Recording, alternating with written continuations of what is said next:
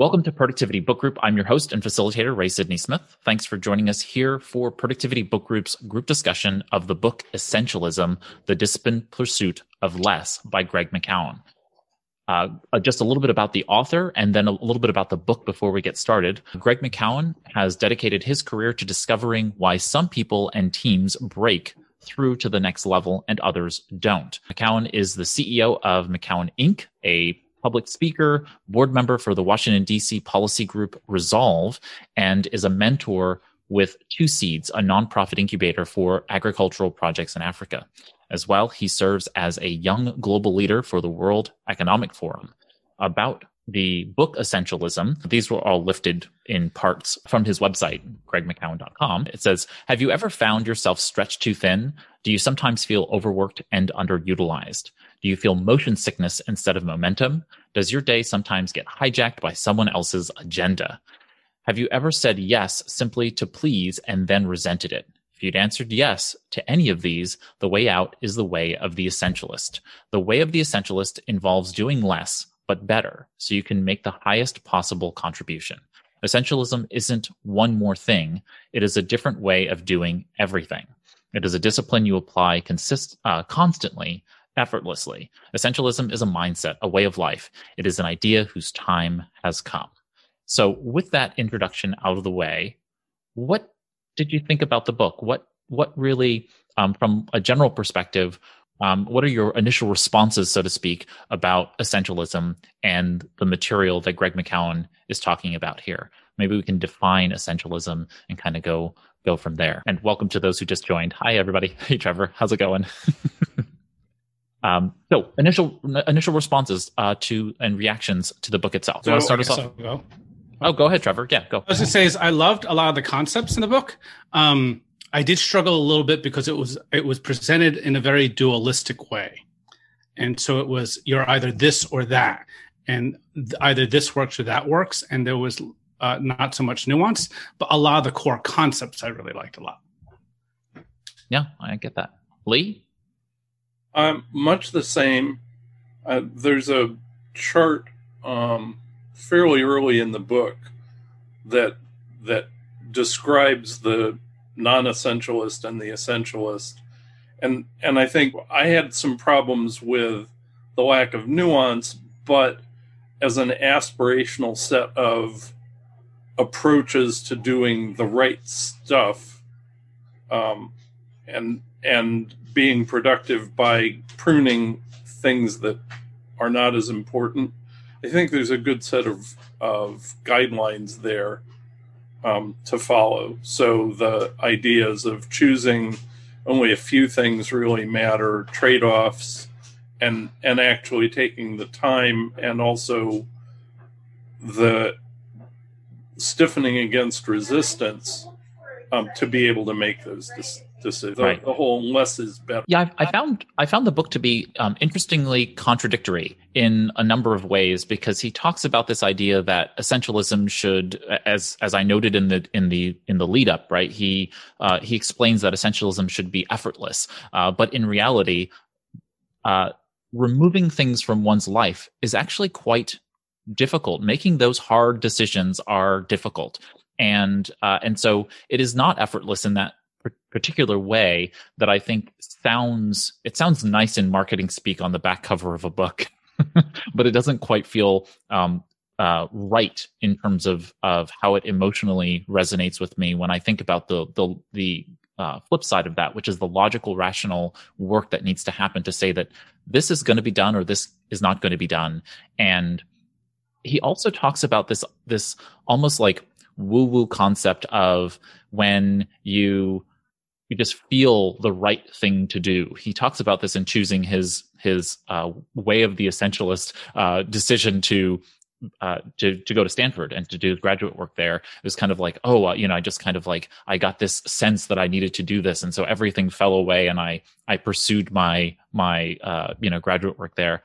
I'm I'm not quite sure everybody gets that luxury of being able to think of it from that perspective. And so I would have liked a little bit more meat there in terms of of the the methods by which you just start you start to distill away those components so they could be a little bit more I don't know if it's uh, best to say modularized, uh, but certainly seeing uh, more of the component structure of of how you go through that thinking process and you know it's it is what it is i mean I, I, don't know if you can do it you know i don't know if it's really that easy to to outline that with this kind of methodology but i i did find myself feeling a little bit like eh, that's a little loosey goosey way of thinking about how you should start to uh, think through uh, getting rid of the things that are non-essential in your world anyone else I think um, just to kind of build on what you, the point you just made, um, I think that there's pre work. Like this isn't step one, right? So the pre work of honing your intuition to be able to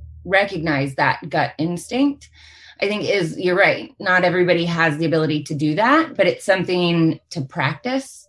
Um, and then the emotional aspect of it is certainly a, a, valid concept, right? Like there's emotions tied to every decision we make. Um, I like how he presents the perspective of choice. I think I've read that concept framed in a number of different ways in a number of different books. But I think when people recognize that they have the power to choose, not only what they choose to do or what path they choose to take or actions they take, but also in terms of how they view certain things, they have a choice and they have a choice in how they interpret the world around them and what's happening and how they respond, then I think they're empowered. And so I think there's pre work that happens before you get to the step where you're able to start to eliminate the noise.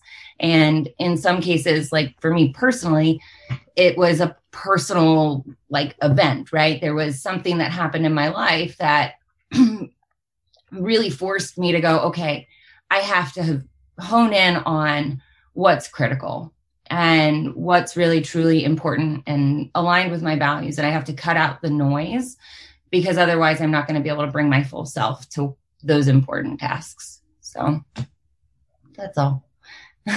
no, absolutely. That's great. That's great insight. I think Kat brought out a, a really good point. A piece of this is really about habit form, which is one of those. I mean, there's pretty straightforward ways to go about that, but it's getting to the habit of looking at things from that light of do I choose to do this or not? Um, and that's that's not a simple thing to get to. I think that's where he thinks that's where he's talking about it being effortless. Is if you build that habit then you'll look at things that way. But I agree with you; it's not it's not a trivial effort. Definitely. Hey there, Frank. You joined us. Yes, yes, yes. we were just doing initial initial thoughts on the book. Do you want to do you want to toss in your initial thoughts about the book before we go on? Well, you know, like like so many that are out there now, you know, deep work, so so forth and so on. It's you know, how do you get the important things done? How do you narrow it down to you know those few things that are going to make the most difference yeah absolutely yeah so so i've i've uh pulled up a little summary book here that i i found uh, in my library that kind of took the key takeaways from the book and so there are 12 of them here and i figured we'd go as far as we can into it uh, only because the book seems to have structured itself in a way that didn't it just it didn't lend well to my brain. Although I, I found it to be structured well uh, for for most people for some reason as I was as I was uh, reading it and then I listened to the audiobook most recently. I found myself in kind of this like nonlinear progression with regard to it. So uh, the first uh, kind of point that he uh, he brings out in the book, and I'm now kind of paraphrasing from these uh, from this little summary here. It says non-essentialism uh, dominates work and, and and life today, just generally, and so uh, you know what we call priorities. And he actually even talks about this in the book. The fact that uh, the word uh, priority didn't have a plural uh, until uh, quite recently in history, and uh, we started to use the word priorities uh, for you know multiples of something that used to only be one thing. And so, therefore, our priorities are are not getting the, the needed attention, and there's this um, thinning of our effort, which is creating poor work, poor quality work. Agree, disagree, and do we think that essentialism at its core as he talks about it in the book right which is basically finding a limited set of things to focus on defining them very clearly putting everything else aside and uh, not taking saying no and then going forward into those things is this the way to get back to that concept of priorities? Ray, I'd like to chime in here if it's okay. Go for it, um, yeah, go for it. So, first off, from the general comments that uh, the others have shared so far, the overview comments, I agreed with uh, almost everything that has been said so far. With regard to the book, I had specific areas where I disagreed, and I'm saying that uh, thoughtfully, uh, if I may. The part that hit me as I was reading through the book was that if all we did was pick the one thing that was important to us, other things that are just as important uh, would go by the wayside. So, for example, things like you know volunteerism, helping others, you know, your responses to us on questions that we send in. If you were truly to look at the ones that were number one or number two on your list, none of these would be addressed. And, you know, I would put GTD in that um, context as well. So that was something I wrestled with saying, I agree in concept. You got to pick the few high priority ones, but I don't think it can be just one. That, you know, if you did that one would have to be just, you know, you know, I, I guess if I was Bill Gates years and years ago and said that, you know, my one thing, my essential thing is going to be, um, you know, developing the software that could run the world, that I'd have enough money that I could pay somebody else to do everything else. Um, yeah, but how many are in that category? And and you know, and as I've said before at other times, you know, if you you do the important things, well, you know, who's going to empty the dishwasher? That there there are things that have got to be done that aren't the big important things, but they're sort of the maintenance things in our lives that, that we've got to do. So I, I, I think the challenge becomes how do we how do we get those little things done? How do we keep from letting them fall through the cracks, but at the same time have the big blocks of time for those priorities, uh, plural these days? Yeah, and I, I think Go ahead. Okay. yeah. I was gonna say, um, I think one of the things oh, is that it's um, um it's kind of you got to roll up some of these things into higher level, higher order values, um, and uh, it's maybe not so much about just choosing one or two things, but being intentional about how you're spending your time and energy um, and making sure that you know like taking care of the maintenance things like you said dr uh, dr buck um, i think you can roll those little tasks up into a higher order value of you know self-care or home you know having a a nice tidy clean home or whatever the the big the bigger objective is and then there's those smaller tasks that fall within that that then become those habits that you establish. Um, but I, I, do think you know it's really hard to focus on just one thing. Nobody has just one important area of life. Um, and so you know you can look at maybe eisenhower's matrix but i think like when it comes down to it it's a nice framework for looking at your choices and being intentional in how you spend your time because I think a lot of us are reactive. It's just. I, I would agree, definitely.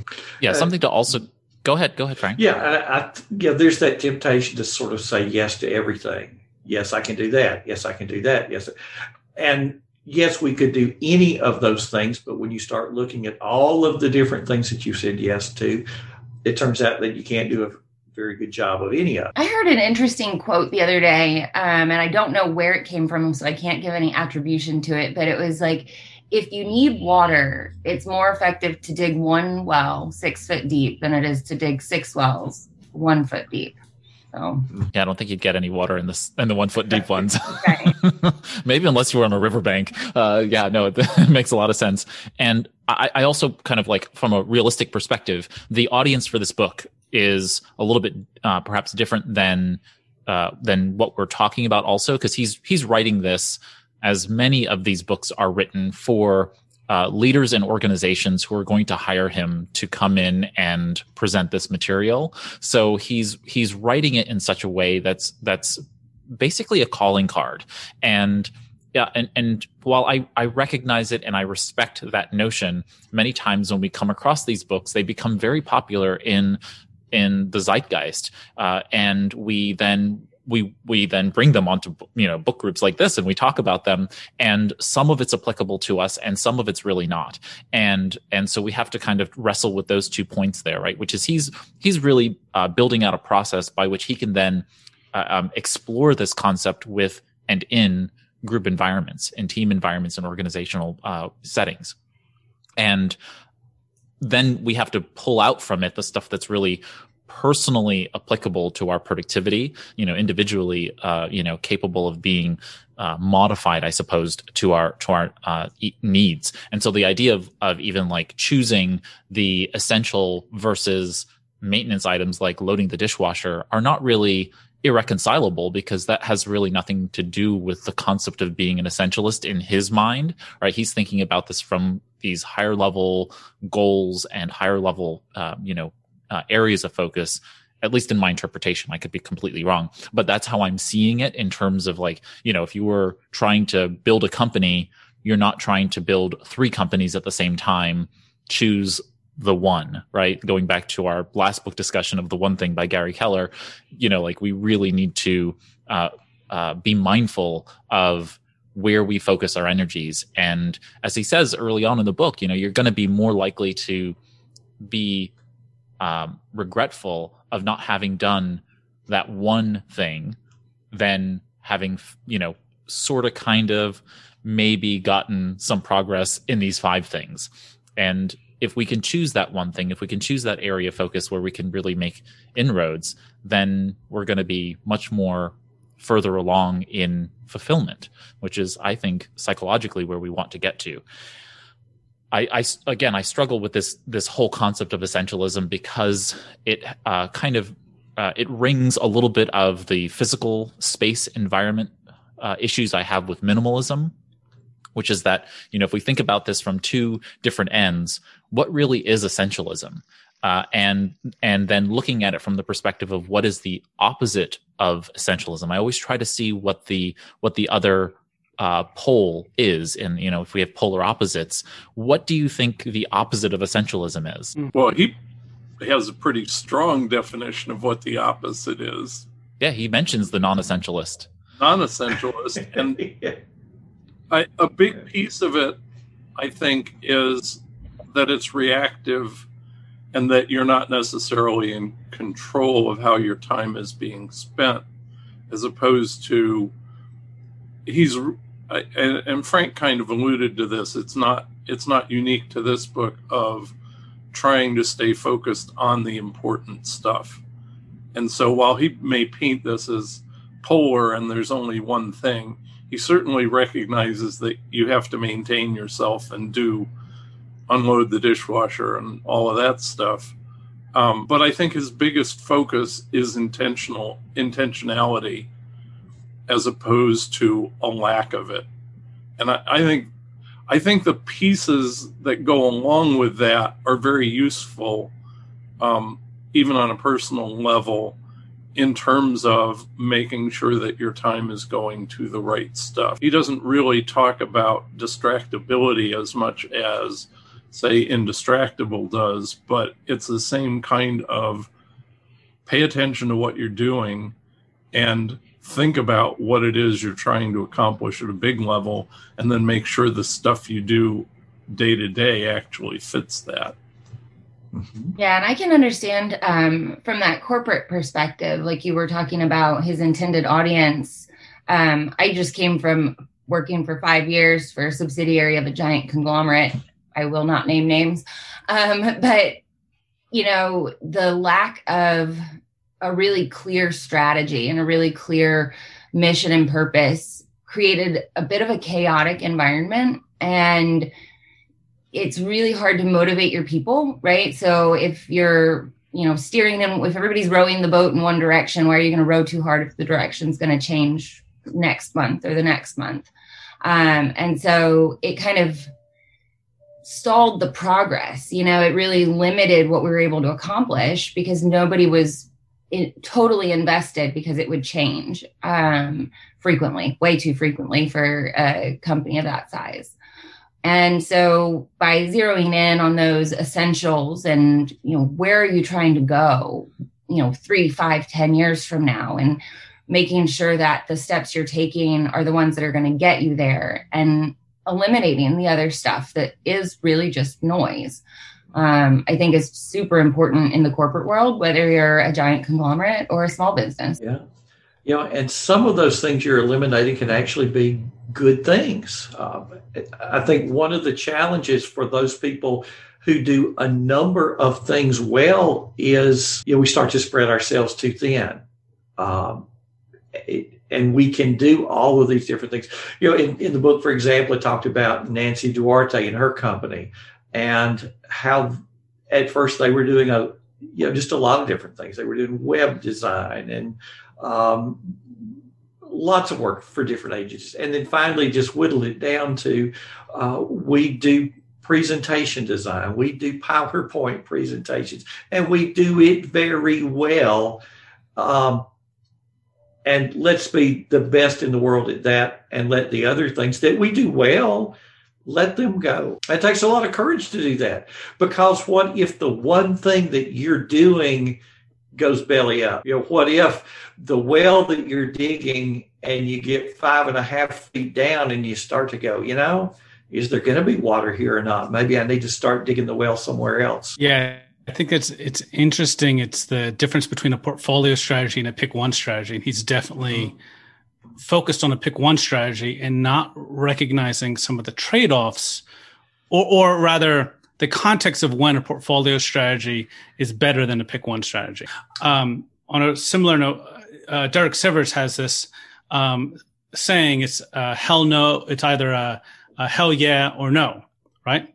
But he has a he has a corresponding one that is less popular, which is say yes to everything. But he says doing them in different points. When you're in the thing where you don't know what direction to head in, and you're in that thing of trying to figure out where the water is, say yes to everything. So go shallow, do a portfolio strategy. Once you've hit the water, then do the pick one and go deep. Then then you switch over to saying no to everything else except the one focus and he doesn't really go into those different nuances. He mentions Sivers and that whole concept, but he doesn't talk about that one. I actually didn't even know about the other Sivers corollary there uh, uh, of of say yes to everything. So that's actually really unique. Uh, that's a good point.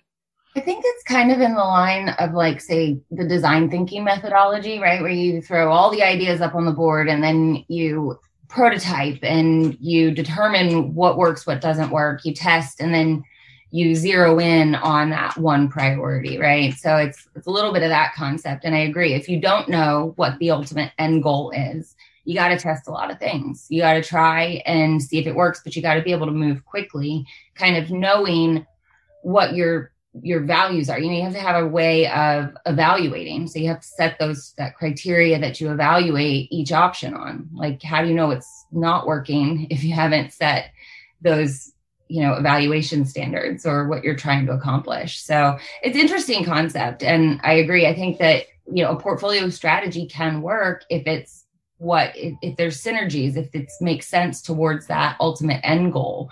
Um again that might be my big corporate experience talking too where there were a lot of different things happening but as long as there's a connection and a common thread, then I think the portfolio works because you've picked that one thing. It's just higher up in the order. And there's sometimes a complementary nature of your portfolio strategy. I mean, I have that in my own world where, you know, in half of my life, I do something very different, seemingly on the surface, than the other half of my life, which is, you know it's it's all about you know personal productivity and and technologies in that space and i love talking about it and and hosting the podcasts about productivity and all the other fun stuff.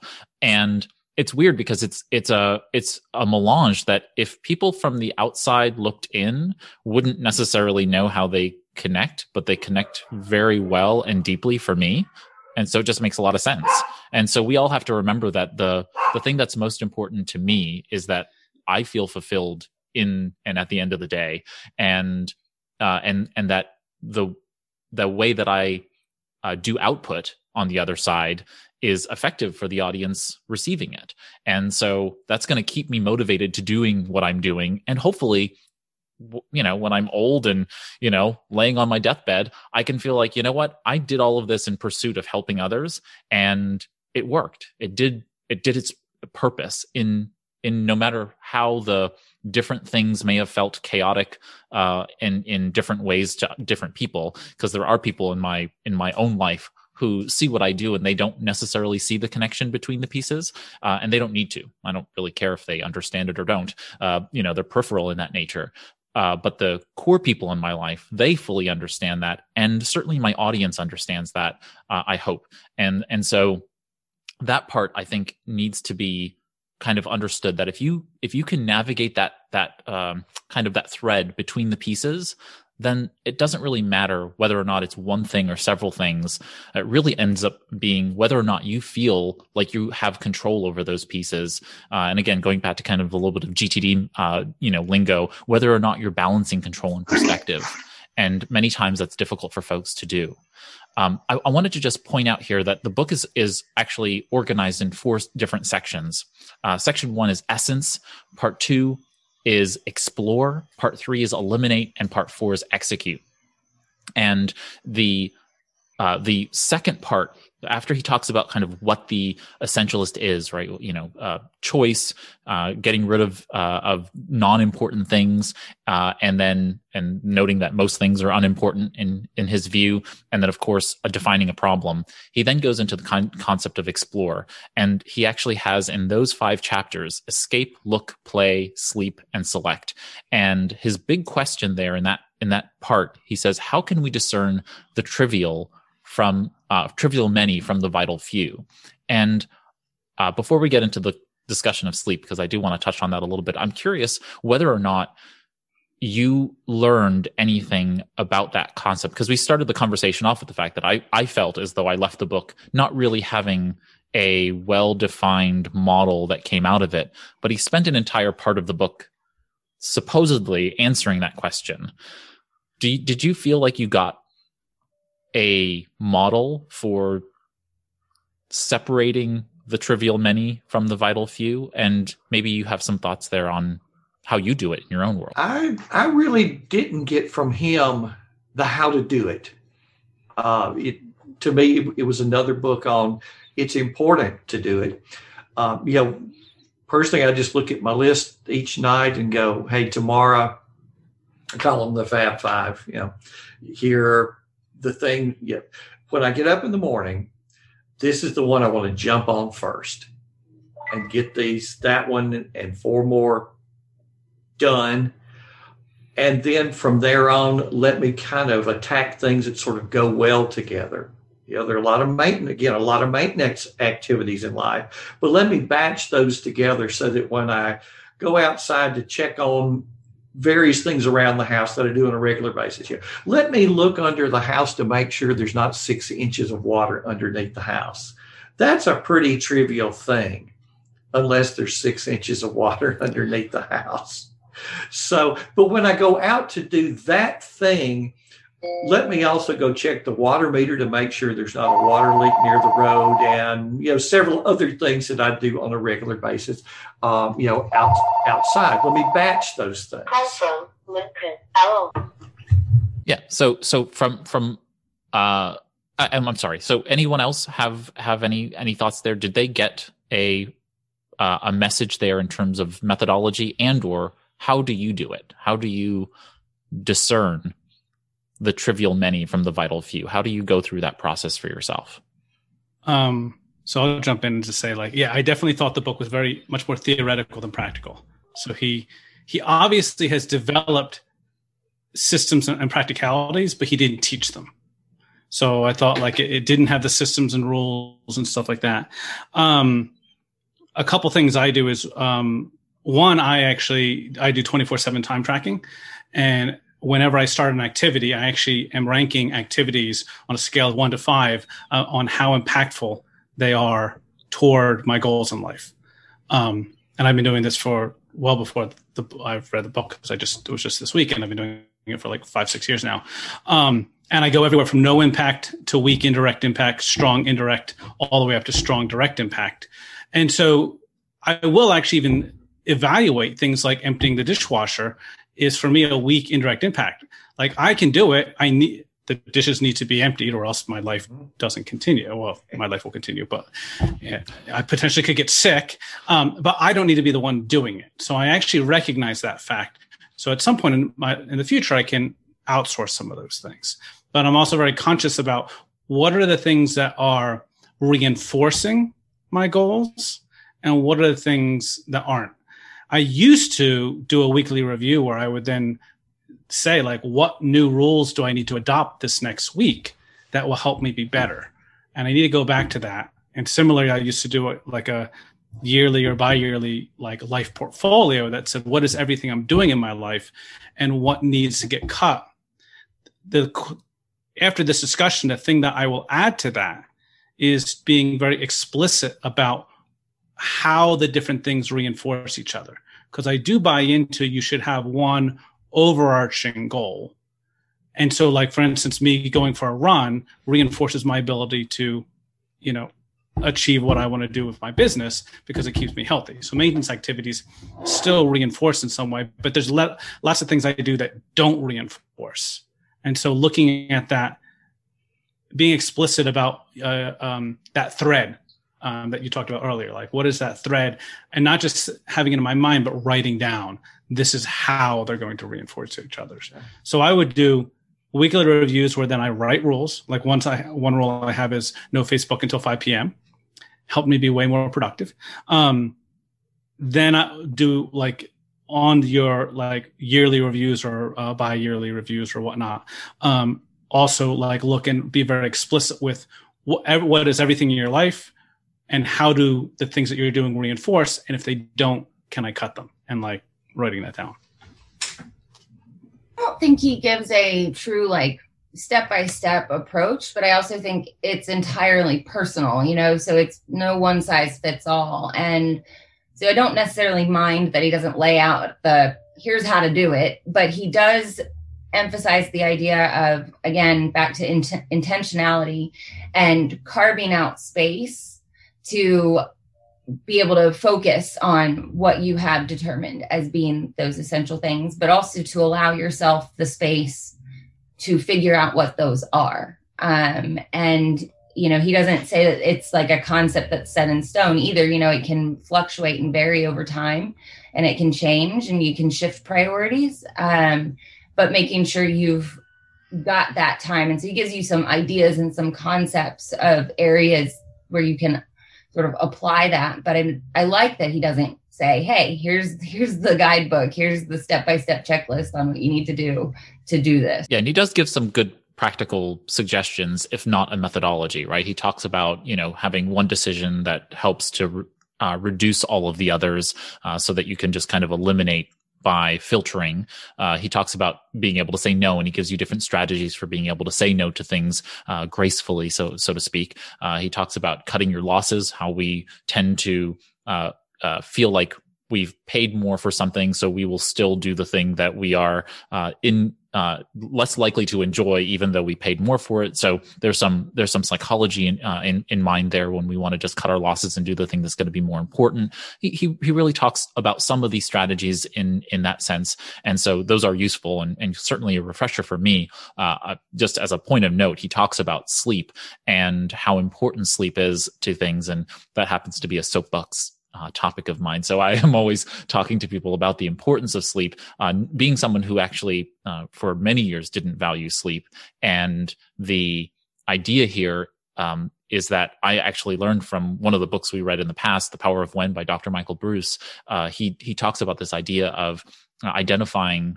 uh, how you sleep, and he uses kind of personality and chronotyping together in kind of a mixture and uh, as a sleep psychologist, he did all of this research on the topic, and it just really un un it peeled away many of the layers of the onion in terms of how I experience sleep. And it was just very helpful for me in that sense. And so nothing necessarily scientific in, in that way, but it was very useful for me to be able to identify uh, the, the chronotype he, you know, uses in his uh, kind of methodology. And uh, so he uses four different chronotypes: uh, the the lion, the bear, the wolf, and the dolphin. And it turned out that I'm a dolphin, so I'm someone who who doesn't sleep well generally. And it was just kind of a, a huge eye opener for me, and actually a big like you know uh, weight off my shoulder uh, in terms of just like oh everybody else experiences sleep differently and I fit into this very small category of people who who experience sleep differently, and that's that's okay. And uh, so we all have to kind of recognize those pieces. So he like took this a uh, little bit of a I felt derivation from the you know kind of detour in the book toward that sleep chapter and then came back on course. I don't know if how you felt about it, but I felt like, why is this here? um, but you know, it, it was still useful for me because I, I just always feel like everybody needs to know that sleep is important. Um, but then he goes into part three and he continues that um, that point about how do you cut the trivial many. I talked about some of those pieces there. And then he gets into um, execution and he talks about how can we make doing the vital few things almost effortless. And if some of you don't know, his next book is called Effortless. It's coming out in uh, next year sometime. Uh, I don't know the exact date. I can actually look it up here because I had it on my screen. And so, yeah, so he has his, he has a book coming out in April 2021 called Effortless, Make It Easy to do what matters. And so clearly he's been thinking about solving that problem for folks in a future writing and is putting out this book uh, next year to hopefully fill in the gaps, maybe some of these uh, more uh, you know, um, granular components that maybe he didn't talk about here in essentialism. So maybe essentialism was his way of kind of putting out his thesis, and uh, effortless will be his way of explaining the particulars. And I'm hoping that he does so. But that being the case, in part four, he talks about uh, again, as I said, how how do you make doing the vital few things almost effortless? And he gives some suggestions here, and I was curious what things kind of percolated for you in that part of the book and what items did you want to talk about that we haven't talked about yet that you thought maybe this vignette was really good or this particular example was really great? Uh, any thoughts there? I know we talked about the power of small wins, which I am a huge fan of, like something that I always do. And I, I find it to be really uh, important for those of us in who are who are productivity enthusiasts generally, and we spend a lot of time being probably harder on ourselves than we need to. I actually keep track of what I call my success list, and I just keep track of those successes throughout the week. And there's something about those small wins throughout the week that really I enjoy looking back on. He talks about journaling in the book and the importance of journaling and I really actually enjoyed his analogy of the fact that you know journalists, the the the root of that word being journal and the concept of you know uh, tracking one's day, and uh, and so you know a journalist's job is to basically account for the day. The the idea of uh, journaling is uh, something that you know I've had a pretty strong relationship with my entire life, and the notion of tracking those small wins has been so useful to me in one identifying patterns of of where I'm being more productive or less. Uh, like you, Trevor, I'm a very active tracker, so I track my time very closely, and I'm and I do that more as a hobby than I do it as any other reason, right? I just enjoy doing it, so I do it, uh, and I wouldn't suggest it for many people because it is quite a bit of of extra work, so to speak. Um, it is non-essential in that category,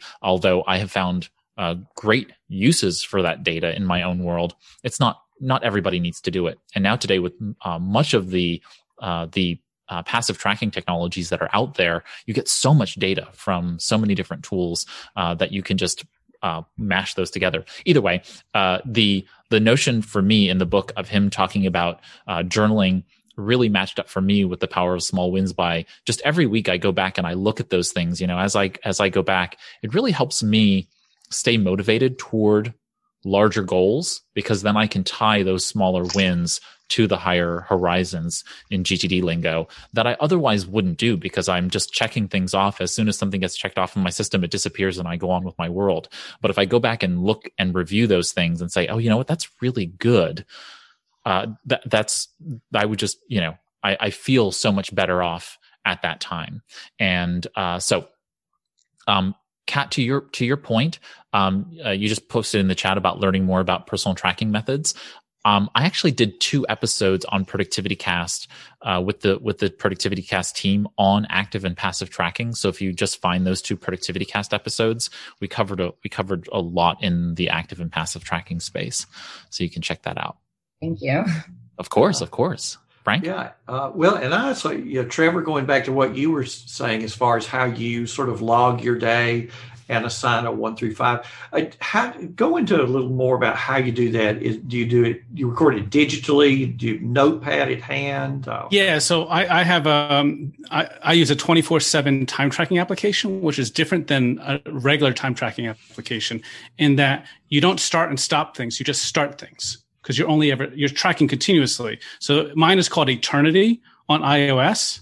And I was just going to say, actually, one of the things I've started doing in recent years, since uh, you know I've been doing this now, God, it was probably eight or nine years. I have like every single minute of my day tracked, except for sometimes I'll mark it untracked, and then I won't track for like you know over Christmas. But like basically, I'm tracking every single day. I've started actually doing a lot more in the notes, so I'm actually keeping a journal throughout the day and then when I go to like my mastermind groups, we actually post a status update in Slack before our mastermind groups. So I'll go through and I'll review and say, since the last group, I can go down, I can drill into a category and say, what did I do? And it tells me everything I do.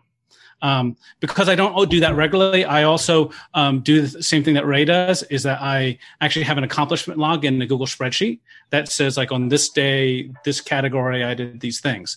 Um, so then I have got a way to kind of very quickly look back at my accomplishments. But I'm also kind of using the time tracking. I use it in to create mindfulness in what I'm doing to make sure that I'm doing the right thing. Just the the fact that I'm tracking itself and I have to rate it. And then I use it as this kind of ongoing journal is what it has become. Is like I just take much more detailed notes. So and so does does the app does it dissect the fives versus the ones and tell you how much time you're spending in one category than the other? No, I've got so I got an Excel spreadsheet I can I can copy the data into. So I'm just doing that through a tagging system. So I created tags that say one dash no impact two dash. So I'm purely like um, hacking the um, uh, their tagging system mm-hmm. um, to do that. But then what I what I can do is I can pull that into a spreadsheet, and then yeah, it can actually tell me um, when I was doing this regularly, it would actually tell me what is the uh, impact your time has on a day by day basis over this week and I can see, oh, I'm having, you know, I'm spending more time on more impactful things or less time. So I'd actually rate myself on a scale of one to five of how my week was, on how impactful it was, based on did I actually do the spend time on those things. Mm-hmm. I like I like that. Now I do something uh, a little different, just with Evernote, uh, one Evernote note, and an if this then that uh, applet, uh, where I can say Google Frank's Journal blah, blah, blah. Yeah. And it goes to a note in Evernote called Frank's Journal, appends to the bottom the current date and time stamp and blah, blah, blah. So that I can just go through the day and just talk about what's happening right then and date and time stamp, there it is. And then at the end of the month, I just copy and paste that somewhere else and start again. So it, it's nice to sort of see what's happening throughout my day to just uh, little things that one might jot on a piece of paper on a memo pad or stuff that I can just talk to my phone since I got my phone everywhere. Yeah, it's like it's like a micro journaling technique, but I like the way that you integrated exactly, yeah, ing- yeah. integrated it with the voice recognition, so it becomes like almost like you can just it just makes it much easier to do. It lowers the barrier to, to doing it. it Exactly, kind of in the theme of what we were talking about, making it easy. You know, I, my whole idea is if you make it easy enough, I'll actually do it, and that's something that works for me. I like that. Yeah, that's the whole concept of, of part four here, right? Which is to really make these things uh, less effortful. I don't think it's going to be effortless, but uh, certainly less effortful. I think is a is a good a good mm-hmm. point there. Uh, he he brings up the topic of routine, which is also something that is a bit of a, a hot button issue for me, which is that you know um, figuring out routines is so important to overall productivity. And when we're thinking about those things that are are our vital few if we're if we're looking at those essential items in our world really building them into our routine is so important. And what I think people frequently forget is that it's actually the little tasks, it's the small incremental pieces daily that actually end up building into the larger outcomes. And so if we can take a routine and build in the, and it could be, I'm going to just work for 15 minutes toward this goal that doesn't mean you're doing the same thing in that time of day each day. You are, in essence, only doing things um, that are moving the project or goal forward, but it is time bound. It is um, it's it's structured in a way to just that time frame. So it may be 90 minutes a day. It could be you you decide to block out three hours of every morning. You know, get up a little early and just work on that one thing and get as far as you can forward. The point is is that by anchoring it into the the the timescape of your life, you are dedicating a a path forward. Right? You're paving the road toward success. And you know, I don't I don't read as much as I do because I read when I feel like it. I read every day, you know, and for me, it happens to be a, a, point of joy. I enjoy reading, right? It's something that really um, is is uh, a passion for me, and so every day is dedicated to reading. So even if I do nothing else in the day, I know that it's it's going to happen. I'm going to read because it's a part of my routine, and I'm not reading the same pages over and over again every day. I'm reading different books, so I'm just swapping out the activity for the with you know um, in the day with different books, uh, but the same activities uh, occurring. Or so to say it better, I'm I'm still reading. It's just different material that I'm reading every day, but every day I'm reading.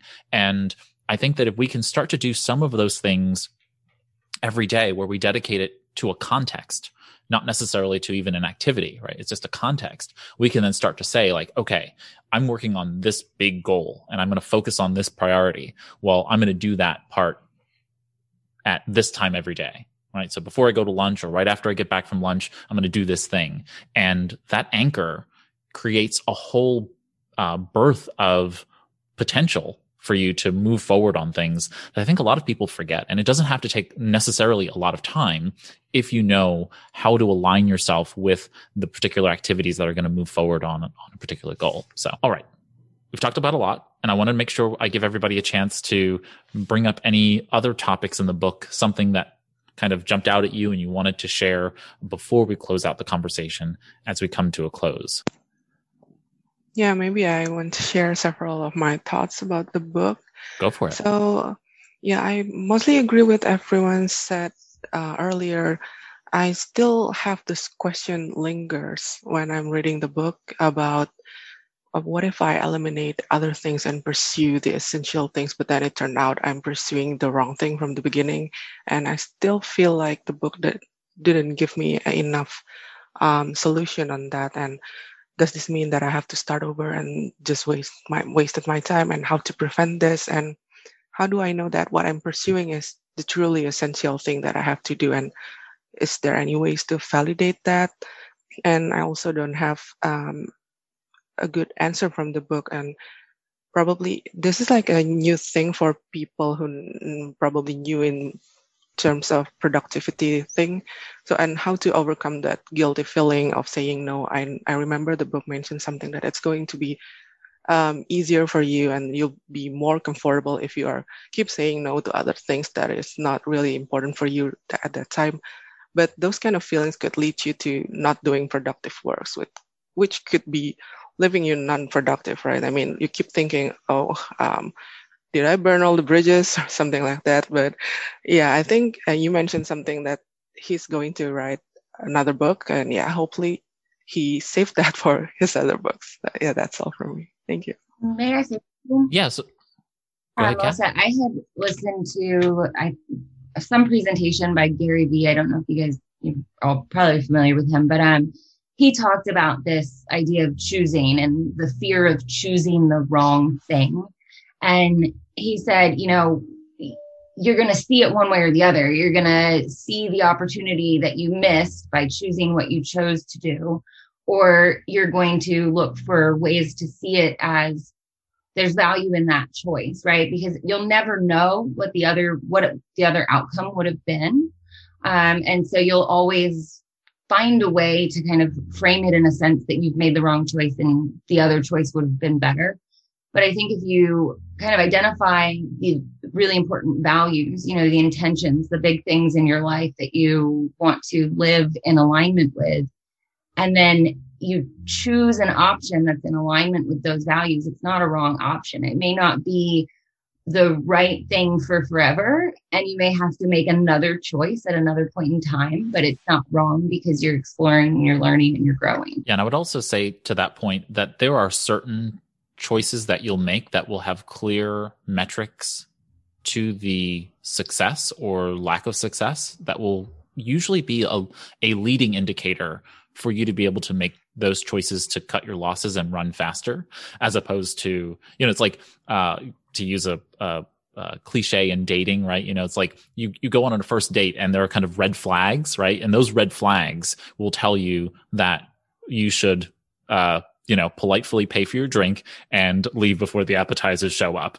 Uh, you know, and there are going to be there are there, there are going to be those situations, right? Which um, many times are, are maybe in a career choice or maybe in a business uh, choice or even in a personal uh, in, environment where there are clear numbers, clear ways of qualitatively identifying as well that you should you should move. And then there's the other side to it, which is a little bit less, you know, uh, you know it's a little bit more qualitative but a little more amorphous in terms of as as kat noted you're not going to know what the outcome of the other road uh you know is. So you need to have some level of of confidence in your choice and go with it. You know the the reality is is that uh if there if there is a fork in the road um you know and there's no obvious sign that one fork is going uh, one path is going to lead you off a cliff then either choice is as good because but because non-movement is death right? Like it's it's it's not to be morbid but like if you just stopped moving in life and you just stood there you know that paralysis is akin to death. Like why would you just not do that right? So um, going down one path allows you to go down a path and correct course right? You can always like back your back trace you know trace yourself back to the point of the fork and go down the other one eventually. Uh, i mean like really there's really no bad um, outcome necessarily to that concept if you're capable of navigating from there learning from it and making growth based changes. So I'm, I'm not particularly worried about that. I, i'm always more worried about people kind of choking and not making a choice versus going headlong into a choice and then correcting from there. And yeah. I would say I pulled up my notes from that talk from Gary Vee, and he says, you know, if you try gardening for two years and decide crap, it should have been the other one, and then you switch and you do the other one, he goes, that's also good, you know, like because if you'd chosen the other option first, you'd still have the same doubts about the choice you didn't choose, the the route you didn't take. Um, and then he said, you know, it's about mindset and perspective and being able to adjust your decisions um, as you go and he uses interesting analogies where he was like, you know, you could pick one option and it could take you to a conference and whatever. And had you chosen the other one, you would have been here. And I don't know, you might have gotten hit by a car or like, you know, you might have met the love of your life if you did the other op or you didn't go one route. You know, so it's like you don't know what the outcomes will be of the choices you don't make. Um, it is a choice though that you have made to take to pursue one path. You just have to recognize that it's an opportunity to learn, even if it doesn't work out. So there's equal opportunities for the choices to succeed, and there's equal opportunities for the choices to fail. So Absolutely. So we are coming to a close on the conversation. I always try to ask the question: uh, Would you recommend this book as a read or don't read? Uh, so those who would like to share, uh, read or don't read, would you uh, uh, would you recommend the book uh, to others or not recommend the book to others? Frank, you want to start us off? Yeah, I would. I would recommend it, not necessarily very all that strongly. Uh, it hasn't been my favorite book, so to speak, uh, but it's worth the read. Cool. Kat, how about you? I'd say I recommend it. I think it is a useful framework. I think with every book, it has to be taken in perspective and just say, you know, not all of it's going to apply 100%. It's a way to think about things. Um, and you know, it reinforces other concepts that I've read in other books. So yeah, I would recommend it. Trevor, how about you? Yeah, I mean, I'd recommend it. I think a lot of people need, even at the vision level, that they they need to. The book uh, is great for helping you pose questions. It's not great for giving you answers, but I think that's fine. And I think it's it's an aspirational book. And so a lot of people need that aspiration. How about you, Lee? Uh, kind of what Trevor said. Definitely recommend. Um, I want to make subsequent passes to this because I think there's there's work to take this from the theoretical to the practical. Anybody else want to share whether they would recommend the book? Okay, I will say that I would recommend the book, uh, and I, obviously I recommended it to you all for us to read today.